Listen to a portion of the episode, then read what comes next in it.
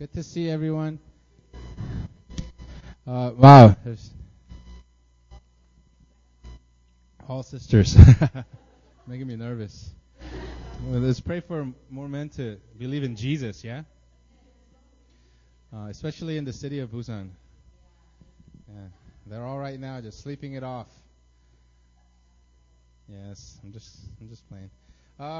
Good to see everyone. We're back from our sabbatical. We had a 3-month break. It was really, really a good time. I want to start off by thanking some people. I want to thank the board, Claire and Molly and Ine. They did a fantastic job holding down the fort. There was a time where, at one point, I had made this spreadsheet, and it's these are what's gonna happen, and these are who's gonna preach, and then it all changed, but I was in the middle of my sabbatical, and I was I don't care.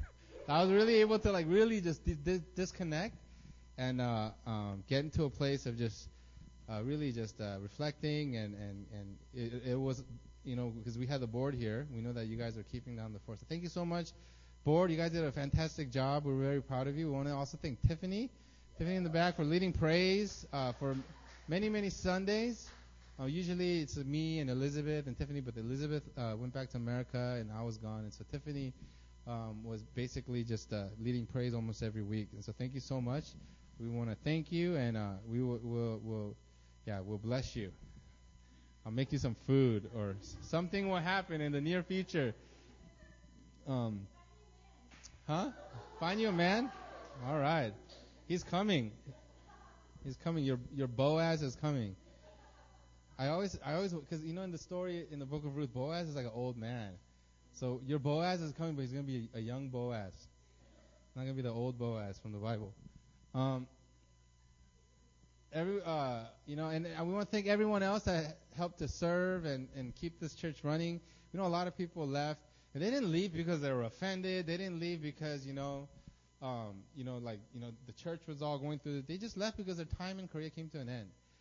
And I truly believe that when people are, feel like it's time to leave, they should go, right? And so it was sad. We were in Sydney, and we're 8 people are leaving this Sunday. And then, I was just that's so sad because we were close to all of them. And, we didn't get to we said our goodbyes before we left for Sydney, but when we were there, it just kind of hit us, we're not going to see them. And this morning I told Ethan, I was he's will there be, will there be everybody that we know at church when we go? And then we're remember Hendrik and Dorette? He's yeah. He's well, they went to back to South Africa. And he's oh. And then remember Tanae and Rian Samchin? He's yeah. And he's oh, they also went back to South Africa. They're oh. So it was very, sad. Experience, but we bless them as they go, and we honor them for the years of service and just running with us here in Ifili Busan, we continue to pray for them. Let's pray for Tabile. She, Mai texted me, and she said she threw up for almost 24 hours. She was just constantly throwing up. I think it might have maybe it's food poisoning. She was also doing the keto diet, so something might have just upset her stomach. But let's keep her in prayer. I know that how horrible that could be. Just feeling really sick like that. It was a good time of rest, a lot of travel. I think Mina and the kids went to 10 cities during the last 3 months. I only went to 4. So they have 6 on me. They went all throughout America, into LA, San Francisco, Tampa, Kansas City. They did the one thing. So they had a lot more fun than me. But me, I got counseling. So January, I came back, had 3 weeks of just alone time without the kids and Mina. It was really good. They're in America, living it up. I was here eating McDonald's and fried chicken. But I had actually lost weight within that 3 weeks. So Mina came, she's oh, you look so skinny. And I was it's because I didn't eat past 8 because Mina eats almost every night. She eats a second dinner at 10:30. She'll be I'm hungry. She'll want me to make her something, and then I'll make it. And then I can't not smell that and not eat it, right? So I would always eat with her, and so for 3 weeks, it was I wouldn't, it'd be 8 o'clock, I'm done eating, and I would just hang out, and I went to sleep early, 11:30 every night, and so it was just 3 weeks of just me and being in this, regular clock with, my diet being regulated. I actually lost weight, and then when she came back, it all came back. I look the same. So I don't know, but it was good. I started counseling. Counseling was really good for us. It was really, for me, I think Mina, I think she's going to start soon, but for me, I never had a time to like talk to somebody and process without them judging me, right? And I was telling the board, is like, I pay this woman to not judge me, right? So she can't judge me. Like, I tell her, it's like, I'm giving you money, so you can't judge me, right? So it really was it's a good time. I'm going to continue, I feel like, for a few more months. But it's been good. It's been a good sabbatical. I feel very refreshed. I feel a lot lighter. And some people have been thinking, and they've been asking about our visit to Sydney. Some people from Seoul are like, are you guys moving to Sydney? Are you guys going to step down from Busan and all this stuff? And then one of our friends is like, don't go to Sydney. Come to Seoul and be a pastor up in Seoul. And we're like, dude, that's not even why we're going to Sydney. Right? Our trip to Sydney was basically to just to pray and get a kind of a understanding of the lay of the land, and God placed Sydney on Mina's heart a while back, and so it was an opportunity for us to go. And you know, she really loves the city.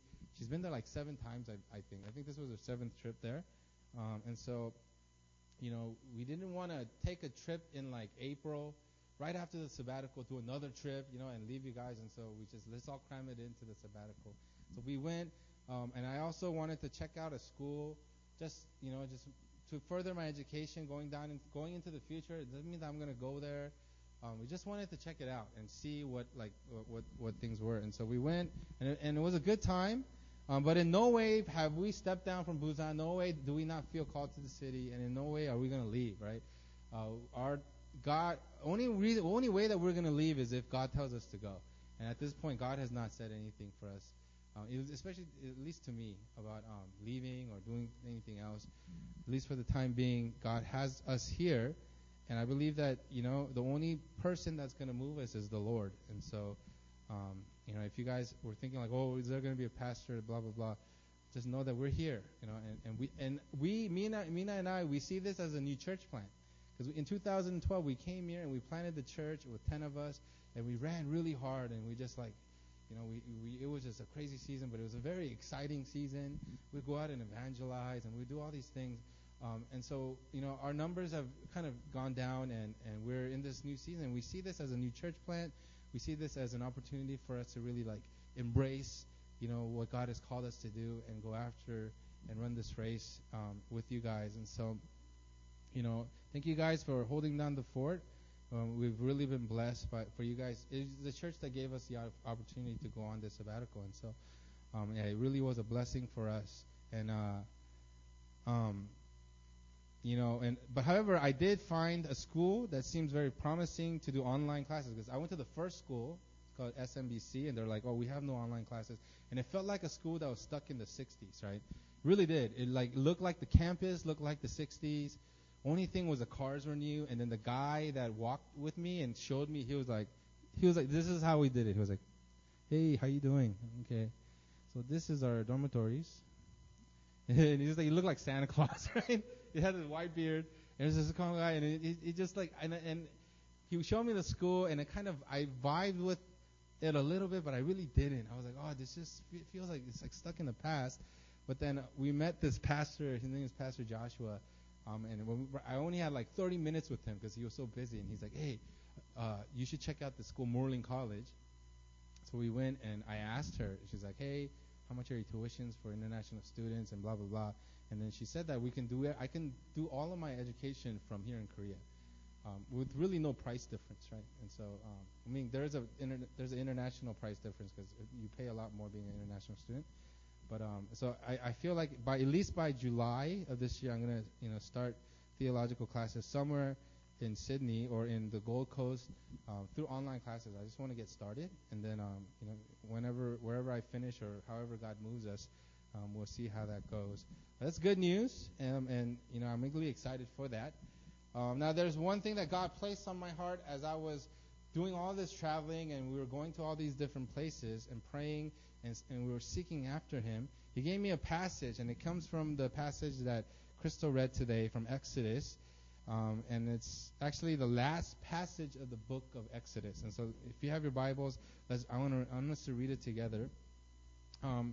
It says, "The glory of the Lord is Exodus the last chapter, Exodus 40, verses 34 to 38. It says, "Then the cloud covered the tent of meeting, and the glory of the Lord filled the tabernacle.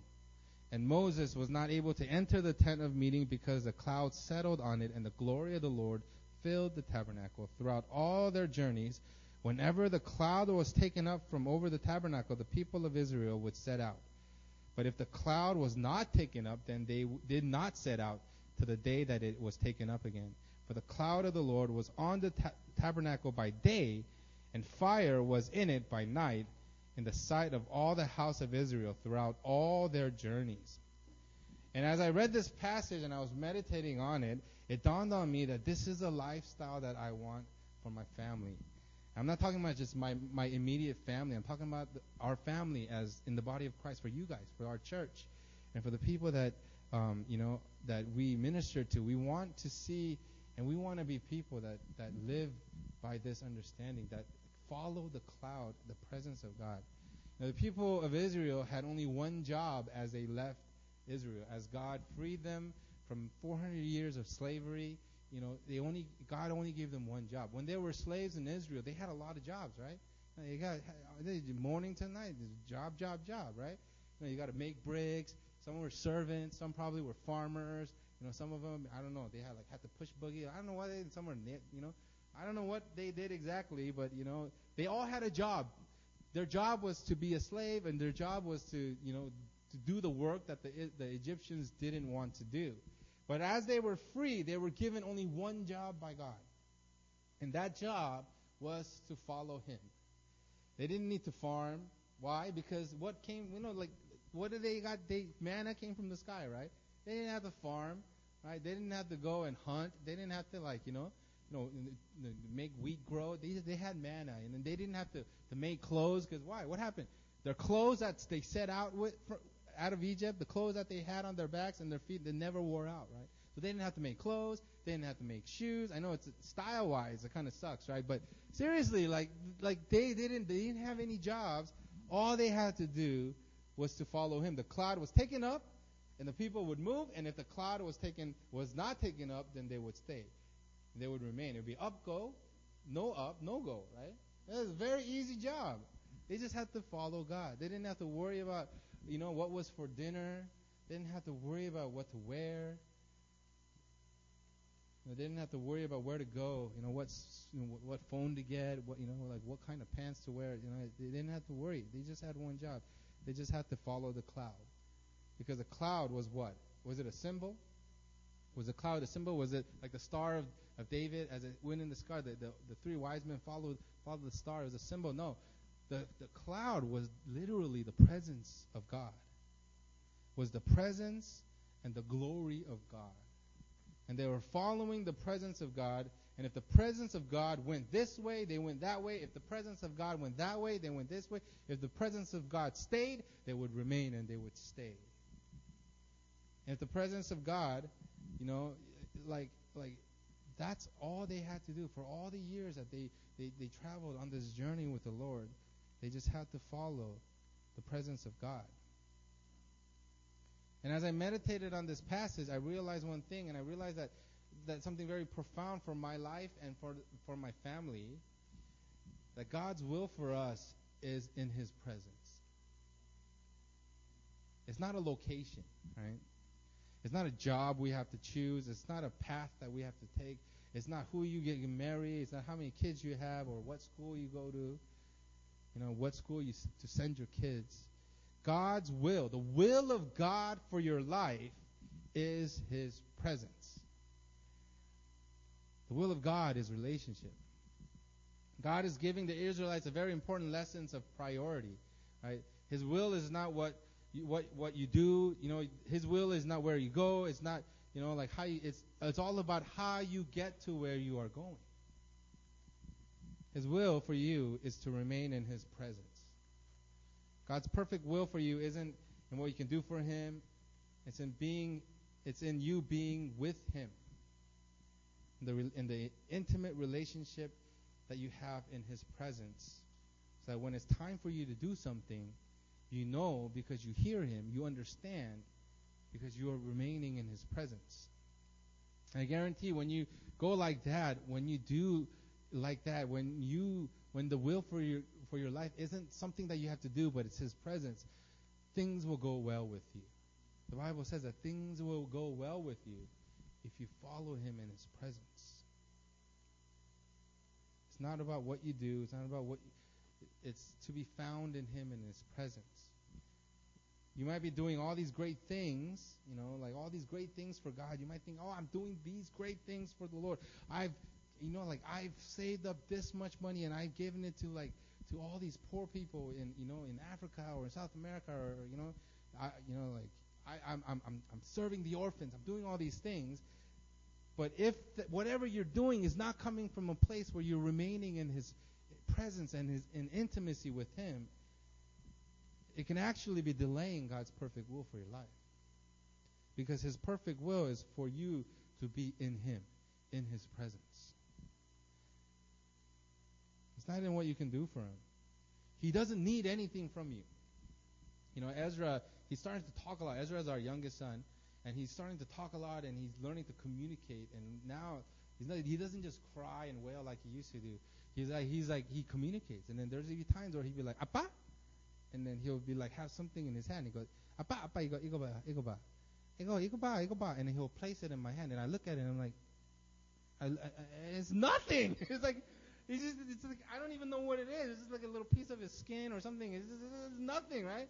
I'm like, well, but I take it and I go, oh, kumawo. And I always say thank you. But it's literally nothing, right? And that's like what we can do for God. Because He is the Alpha, He is the Omega, He's the beginning and the end. According to Him, everything's already been done. And that doesn't mean that we don't try to live for God. It doesn't mean that we have to, we don't do things for God. But it means that we have to have the right priority that He lays out for His people. Follow my presence first. Following Him requires us to be in His presence. And that's the lesson that I learned on this sabbatical. I feel like for the past 7 years we've been doing ministry. Like we've experienced like God's presence in such an amazing way. And we did amazing things for God. And it was like exciting and God was just like here, and we felt His presence. He was real. Even when I would do like read the Bible or I would pray, I would like be in His presence. I feel like somewhere along the way, like His presence became something that I had to do. His presence became something that became kind of like my job, and I had to do this work in order for me to actually get into His presence. It was, do these things so that I can remain and I can be in His presence. But He tells us, first, follow my presence. Now, I've gotten caught up in doing, or going, but I've failed in remaining in His presence, abiding in His presence. Jesus tells us in the book of John, it says, I am the vine, you are the branches. Whoever abides in me and I in him, he it is that bears much fruit. For apart from me, what does it say? You can do nothing, right? Nothing. That's like that piece of whatever that Ezra hands me. It's like whatever we do for God outside of abiding in Him is just nothing. We hand God like a piece of lint that disintegrates. Unless we seek after His presence. And that's my first point today. His will for you isn't what you're going to do for Him. His will for you is not, all of the amazing things that you're going to do and all the amazing things that you're going to go, but it's to follow His presence and to seek Him first. It says, seek first the kingdom of God and His righteousness, and all of these things will be added unto you. The Israelites could have walked the journey to the Promised Land in about 2 weeks. People say that if you take you take Egypt and then you see where the Promised Land is, and like you actually try to do this journey, they said that they could have probably walked it in about 2 weeks. But how long did it take? It took 400 years or 40 years. The 400 years. They were in slavery for 400 years. 40 years, right? So it's not about location, right? It's not about location. It's not like God got lost along the way and He's like, oh, wait, I think it's here. No, I think it's there. Like we're in Sydney, and in Sydney you drive on this side of the road, so then the car seat is on this side, right? And it's like, it's very, very confusing. Like in Korea, the blinkers are on this side, but over there, the blinkers are here. So every time that I had to, and then the windshield wipers are here. So every time I had to change lanes or turn, it'd be like jeek, jeek, jeek, jeek. And I would be so infuriating. And we were going to our friend's house, and we were on the freeway, and then like it would be like me and Mina would talk. We'd talk. So I'm on this side. Wait, I'm on this side. So we would talk. I'd be like, ah. And all of a sudden we mixed the exit, and we're like, oh, we're supposed to get off here. And so we're waiting, and then the little thing would recalculate, and it was like, oh, we were only 15 minutes away. Now we're like 21 minutes away, and we're like going, and then we're like, okay, let's focus and concentrate. And all of a sudden, I'd be like, and then I change lanes. They go, you know, we missed the exit again. Oh no! And then, now we're like 25 minutes away. We're like, oh, that's not God. That didn't happen to God. God wasn't like on the journey saying, oh, you know what? I got caught up. We're supposed to go this way. No. God knew what he was doing. So it's not about location. It's not about like what we can do for him. It was all about the presence of God. They needed to learn to follow his presence. They needed to experience his presence and his glory so that when it was time for them to take the Promised Land, all of the mindset of slavery and all of the mindset of fear was removed from the people, and they knew the glory of God and the power of God. And it came from being and remaining in his presence, constantly following after his presence. If his presence went up, they would walk. If his presence remained, they would stay. And they did this for years, and they learned to continually follow his presence. It's like Moses, when God told him, he says, depart. It's from Exodus 33. Depart, go up from there. Go up from here, you and the people whom you have brought up out of the land of Egypt, to the land of which I swore to Abraham, Isaac, and Jacob, saying, to your offspring I will give it.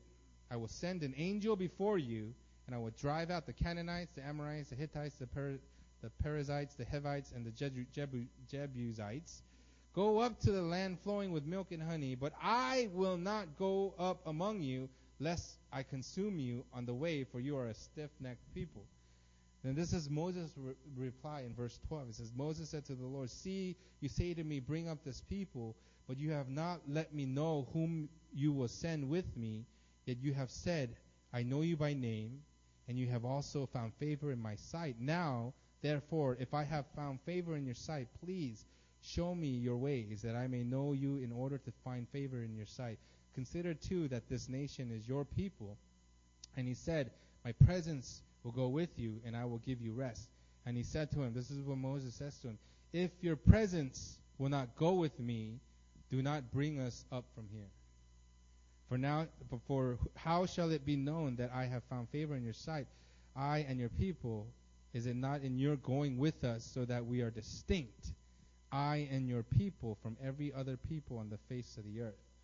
And the Lord said to Moses, this very thing that you have spoken I will do, for you have found favor in my sight, and I know you by name. And then Moses says this, please show me your glory. And he said, I will make all my goodness pass before you, and will proclaim before you my name, the Lord. And I will be gracious to whom I will be gracious, and I will show mercy on whom I will show mercy. But, he said, you cannot see my face, for man shall not see me and live.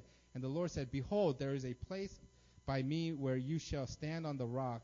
And while my glory passes by, I will put you in a cleft of the rock, and I will cover you with my hand until I have passed by. Then I will take away my hand, and you shall see my back, but my face shall not be seen. Now, as I read this, you got to understand, oh, there's a guy in here. What up, Josh? Hallelujah. This is a very intimate moment between God and Moses. You guys have to understand, this happens to nobody else in the Bible. Right? This is an extreme intimate moment that we have between God and Moses.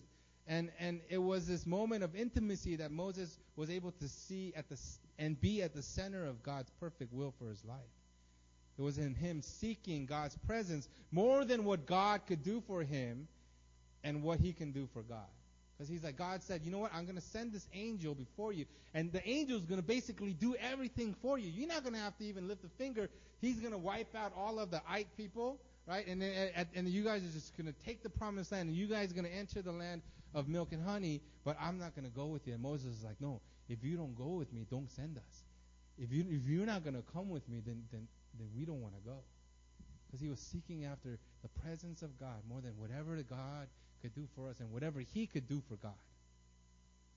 This is a very intimate moment. What Moses was supposed to do didn't matter. Because, you know, he said that he would do everything for him. And, you know, and what Moses could do for what God could do for Moses, right? It really, where they were supposed to go really didn't matter, right? So what he was supposed to do didn't matter, and where they were supposed to go didn't matter. It didn't, because God already decided where they're supposed to go. Moses didn't have to walk through the Middle East, you know, trying to survey and what is the best place for the people of God to settle in. He didn't have to travel throughout all the Middle East and you know what? I think this place is good. No, I think that place. No, God chose the Promised Land for him. So what he had to do didn't matter. Where they were supposed to go didn't matter. What was the only thing that mattered? How they went. They had to go following the glory of God, the presence of God. They went with the Lord, following in his presence. And brothers and sisters, this is so important for our lives. Because you might be called into ministry. Some of you guys are called to be full-time ministers. You might be called to be a lawyer. You might be called to be a CEO. You might be called to be the president of the United States or whatever country you're from, or prime minister. You might be called to do all these things. But for us believers, all that should matter is the presence of God first. Being intimate with God in relationship, because only then will we be people of God's glory. You know, Isaiah 60, arise, shine, for your light has come, and the glory of the Lord has risen upon you. I want to be that kind of a person. I want to be the kind of person where they don't see me, because, you know, this is not, you know, it ain't all that, right? Really, this ain't all right? Even my wife will connect, this is not all that, right? But what they will see is the glory of the Lord. And I've met people like that. I've met to the eye. They're like, oh, man, they ain't all that. But when you get to know them, you're like, you know what? The glory of the Lord has risen upon you.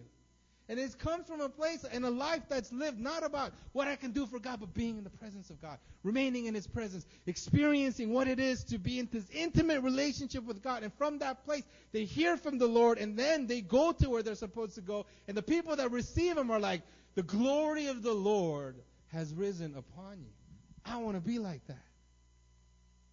I've been so caught up in what I can do and what I'm supposed to do. God, what am I supposed to do? Where am I supposed to go? How am I supposed to make money, God? No, God said, I'm going to take care of all of that. But then where you need to start from is his presence. Only then can we find ourselves at the center of his perfect will. His will is not about what we can do or where we should go. It's about him. His will for us is him.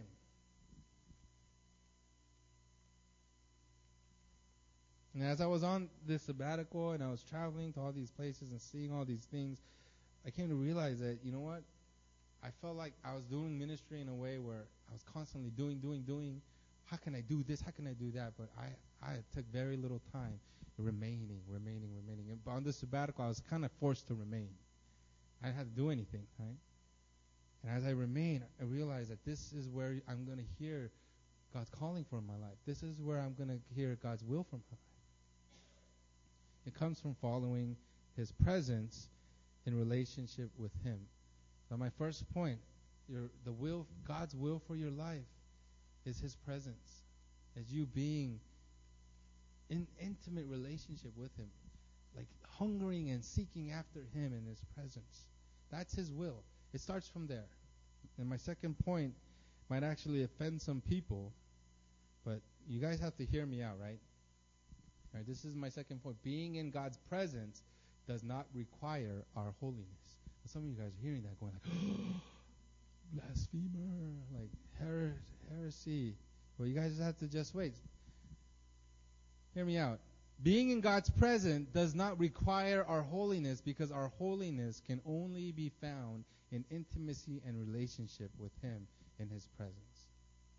The Bible tells us, be holy, for I your God is holy. But it also tells us that no one is holy but God, right? In Revelation 15, it says, no one is holy but God. It says it many times in the Old Testament, but it also says, be holy, for I, your God, is holy. So then how are we who are fallen and sinful, are we able to make ourselves holy before we approach God? It's a catch-22, right? It says, be holy because I am holy, but no one else is holy except God.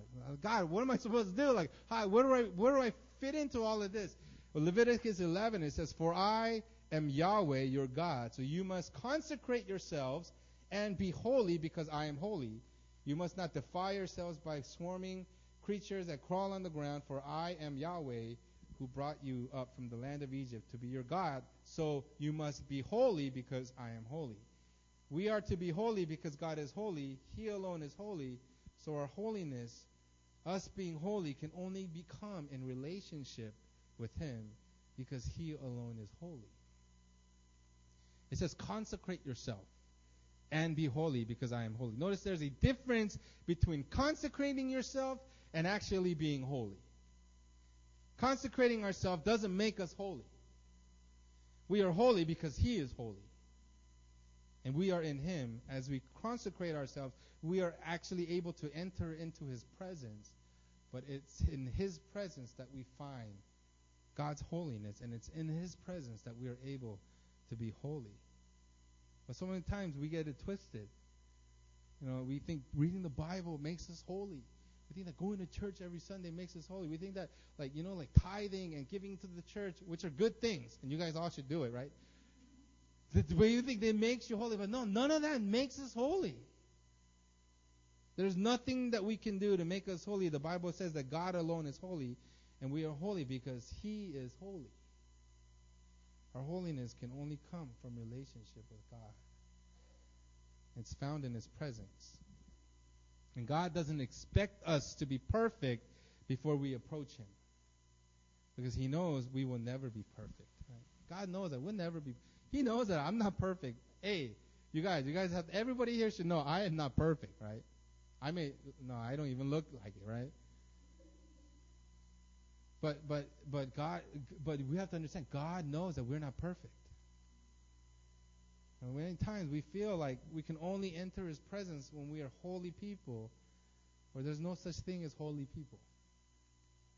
But God makes us holy because He is holy when we consecrate ourselves and we enter into His presence. And consecration and holiness are different things. We have to understand that, right? We have to understand that there's consecrating ourselves and there's holiness. And just because we consecrate ourselves, does that mean that we're holy? We have to enter into His presence and be found in His presence. And as we are in His presence, that's when God says, you are holy because I am holy. You guys get that? And then my third point is in line with my second point, and it's this. When we fail, cling to God and His presence, because nothing can separate us from the love of God which is in Christ Jesus our Lord.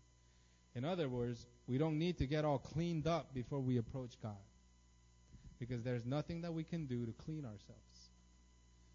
Consecration brings us into His presence, but defilement doesn't mean it excludes us from His presence.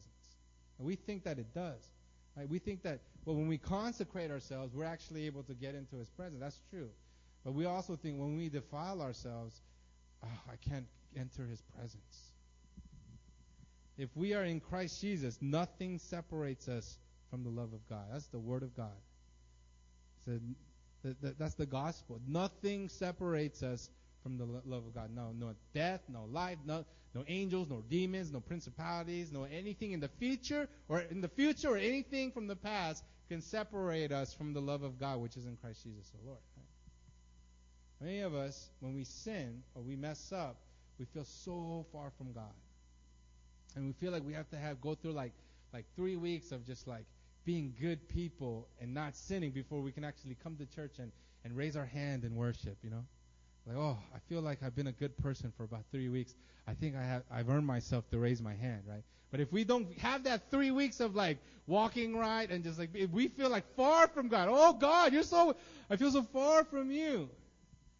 But we have to understand that like All of that righteous living we're doing has nothing to do with cleaning ourselves, because there's nothing that we can do to clean ourselves, right? I mentioned this in my sermon in Sydney, but like Ezra, I believe my understanding of raising a child, like, and being a good parent is when your child is able to wipe their own bum, right?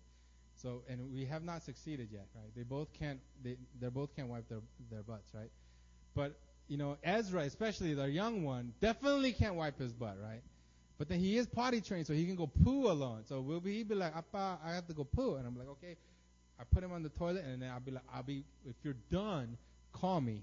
And I'll go to my office, or I'll go to the kitchen, and then he's quiet for like a good 10 minutes. He's just like, I'm like, "What the heck is this guy doing?" So I walk to the bathroom, open up, and first thing what he's done is he's taken the toilet paper and just pulled it. So it is all on the ground. Only thing that remains is a little cardboard thing. And there's a pile of toilet paper on the ground. And he grabbed some of that toilet paper, and then he started to wipe his butt. But what he actually done is he just smeared it all around. And like there's like poo on his butt. There's poo on his cheeks. There's poo on his elbow. There's some on his shirt. It's just gotten all around there. And he looked at me like, ha, ha, ha, ha. But you know, that's what it looks like when we try to clean ourselves before God. When we approach God and say, God, I've cleaned myself. We're just smearing it all around, like getting it all in there. Like, God, I've cleansed myself. I've cleansed myself, and I've become right before you. No. Bible tells us nothing can make us right before God except for the blood of Jesus Christ and what Christ has done on the cross for us. But so many times when we sin, we feel we're like Ezra. We're like, oh, I gotta clean myself. I gotta get right before God. I'm gonna start to clean myself. And it's all on our pants, our legs, our shirt. But all along is the only thing that can cleanse ourselves is the blood of Jesus Christ. It's all by grace. There's nothing that we can do can erase even the tiniest, the tiniest little white lies that we tell. Right? Yesterday we were at where were we? We were at Samyeon, and then like Mina went to get like a couple of, like, we do these things, right? So she went to go get like a soda. And then she went to get a soda, and she came back, and she got me a Pepsi. And she knows that I don't really like Pepsi. I like Trevi, right? I was like, oh, why didn't you get me a Trevi? And she's like, oh, I'm sorry. She was like, oh, it's not there. They don't have it. It's like a really tiny convenience store. They have a very small selection. And I said, Holy Spirit, bring conviction. And she said, oh, I lied. I'm sorry. I just didn't even bother to look. And we do that to each other. We tell, like, Holy Spirit, bring conviction. And then she comes right away, right? But even the tiniest, littlest lie that she could, there's nothing that she can do to even cleanse one of those tiniest little lies that she'll tell me, right? Because it's all by the blood of Jesus Christ, right? So then what then separates us from God when we sin? What separates us from the presence of God when we mess up? What is it that separates us from God's presence? What is it? Nothing. Nothing separates us. Even when we sin, nothing can separate us from His love. It's all by grace. It's all by the blood of the Lamb.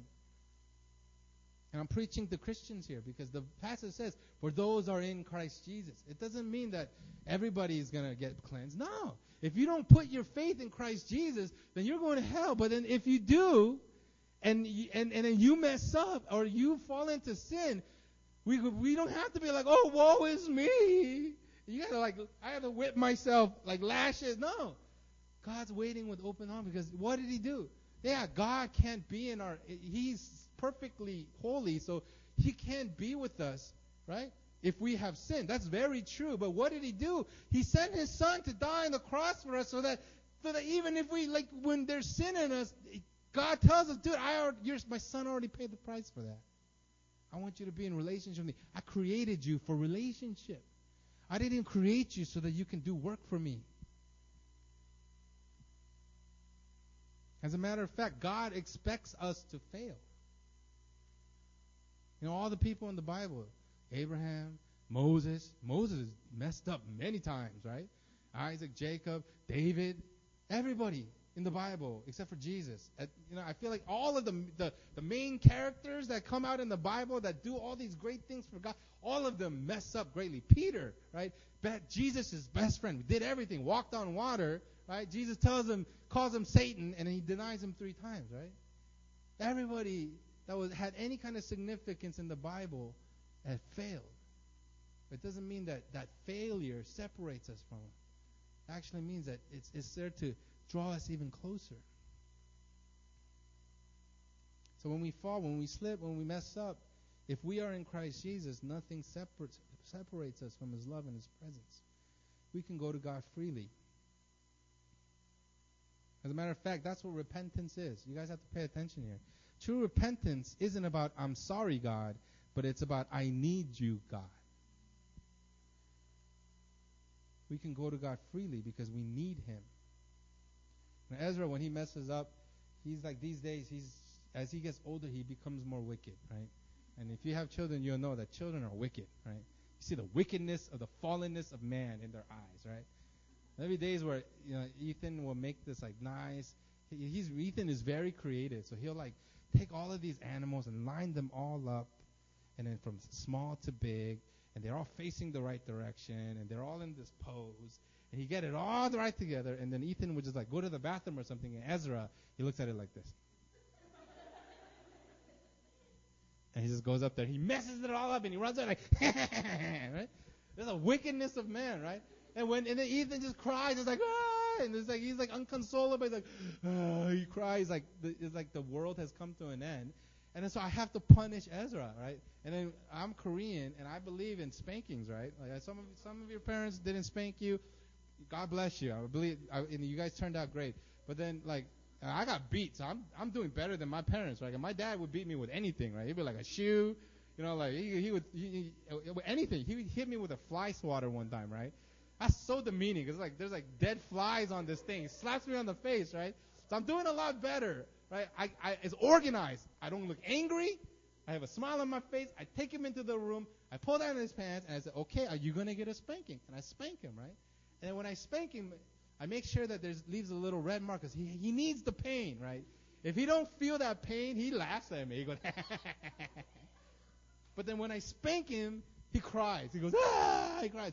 But you know what he does immediately? Because this is why the Bible tells us that we need to have a childlike heart, right? The Bible says that we have to be children to God, right? When I spank him, the first thing that he does, he goes, ah, ah, and he wants me to hold him. And immediately I pick him up, and he'll wrap his legs around me, and he grabs my neck, and he buries his head right here. And he goes, really quick, and he's wailing, he's crying, he's like, ah. And at that moment, I love him so much more, right? But you know what? That's the heart of God towards us. That when we mess up, right? We can't say, I'm sorry, God, right? Because that's what teenagers do, right? God didn't tell us to be teenagers, right? The teenagers would be like, I'm sorry, I messed up the car. No. What God wants from us is like, I need you. And when Ezra, he cried, when I spank him, when God disciplines us, and when Ezra just cries up and he goes, ah, he's saying, I need you. And when I hold him, he's comforted, but the heart of God is manifested in that moment, right? And I believe that God, when he sees our failures, that's what he wants from us. He doesn't want us to be like, oh, I'm sorry, God. I'll do this many things, and I'll try. Yes, you're supposed to live good lives, but I'm talking about priority here, right? The priority always has to be relationship.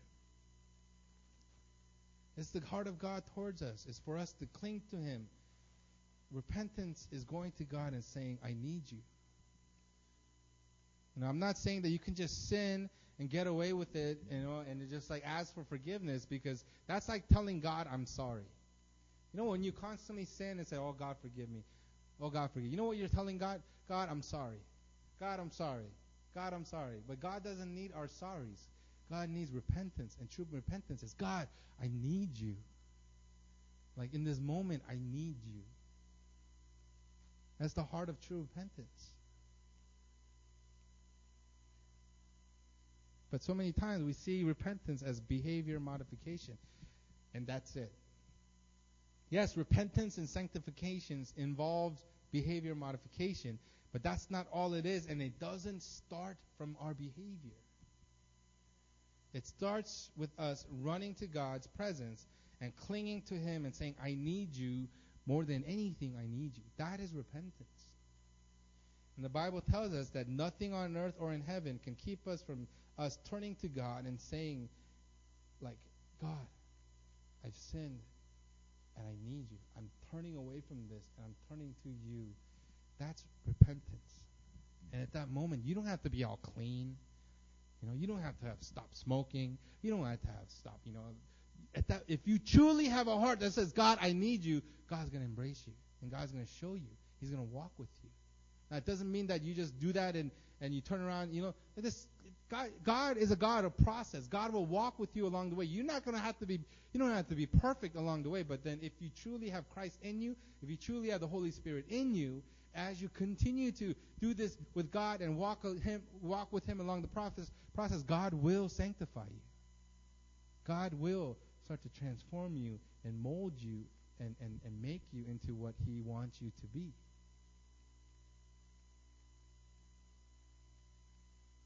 It starts with us running to God's presence, clinging to Him and saying, I need you.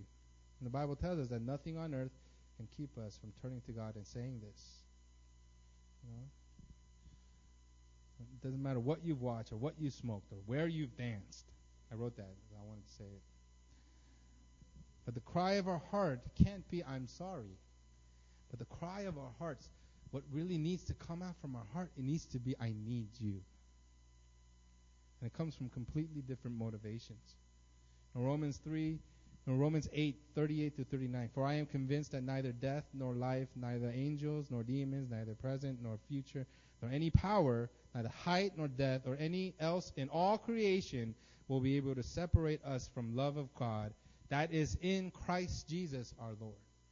If you're in Christ Jesus, nothing can separate us from Him. I want to close with this. God's relationship with us and His people was never meant to be functional. It was always meant to be relational. Adam and Eve, they were made to run around. What were they called? What were they first initially created to do in the Garden of Eden? They were supposed to what? Be naked and walk and run with God. That's all they were meant to be.